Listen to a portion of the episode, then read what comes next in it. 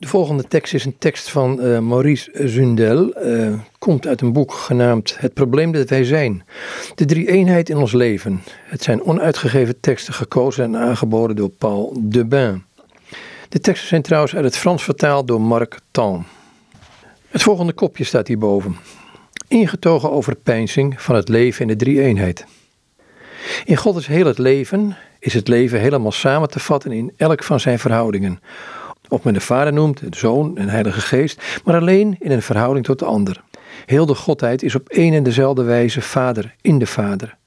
Maar als een blik gericht op de Zoon, maar evengoed is heel de Godheid volledig en totaal in de Zoon. Maar onder dit beding dat hij een blik is, gericht naar de Vader en heel de liefde is in de Vader, de Zoon en de Heilige Geest. En wel op identiek dezelfde wijze. En heel de Godheid in de Vader en de Zoon bestaat in een zucht naar de Heilige Geest toe. En heel de Godheid is in de Heilige Geest als een antwoordzucht naar de Vader en de Zoon.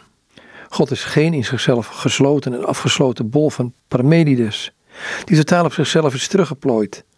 Maar er is een verkeer van liefde, een over- en weergaande liefde. Die maakt dat de Godheid juist volledig medegedeeld wordt in een radicale onthechting, die juist de essentie uitmaakt van het goddelijk ik. Het goddelijk ik met een hoofdletter, dat is heel de Godheid, maar ontdaan van alle bezit, maar aangeboden en gegeven in een eeuwig vader zijn, in een eeuwig ontstaan, in een eeuwig in- en uitademen van liefde. God bestaat helemaal in gave zijn. Er is in God niets dat niet onthecht is. Het is niet een deel van God dat zich geeft aan een deel van God. Het is geheel de Godheid die eeuwig onthecht is van zichzelf en die wordt medegedeeld. Bij de voetwassing heeft Jezus de diepste betekenis van de Godheid weergegeven. De Godheid zit op de knieën. De Godheid is goddelijk, doordat zij vrij is van elke vorm van bezitten. God is God, doordat hij niets heeft en niets kan hebben. God is God, doordat hij er niet toe in staat is iets te domineren, doordat hij niets anders kan dan zich geven. God is God, doordat hij in essentie de ruimte is waarin onze vrijheid kan ademen en leven.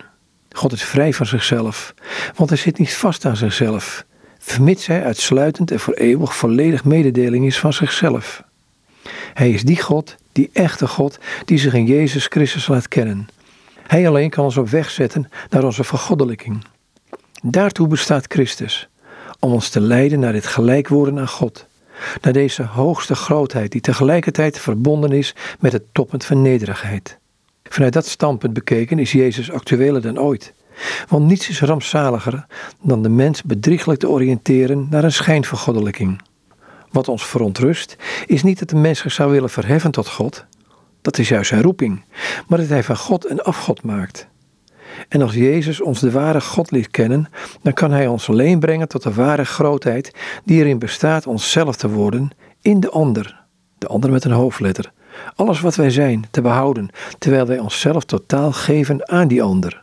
Aan de basis van het bestaan zelf moet men gegeven zijn om zichzelf te zijn.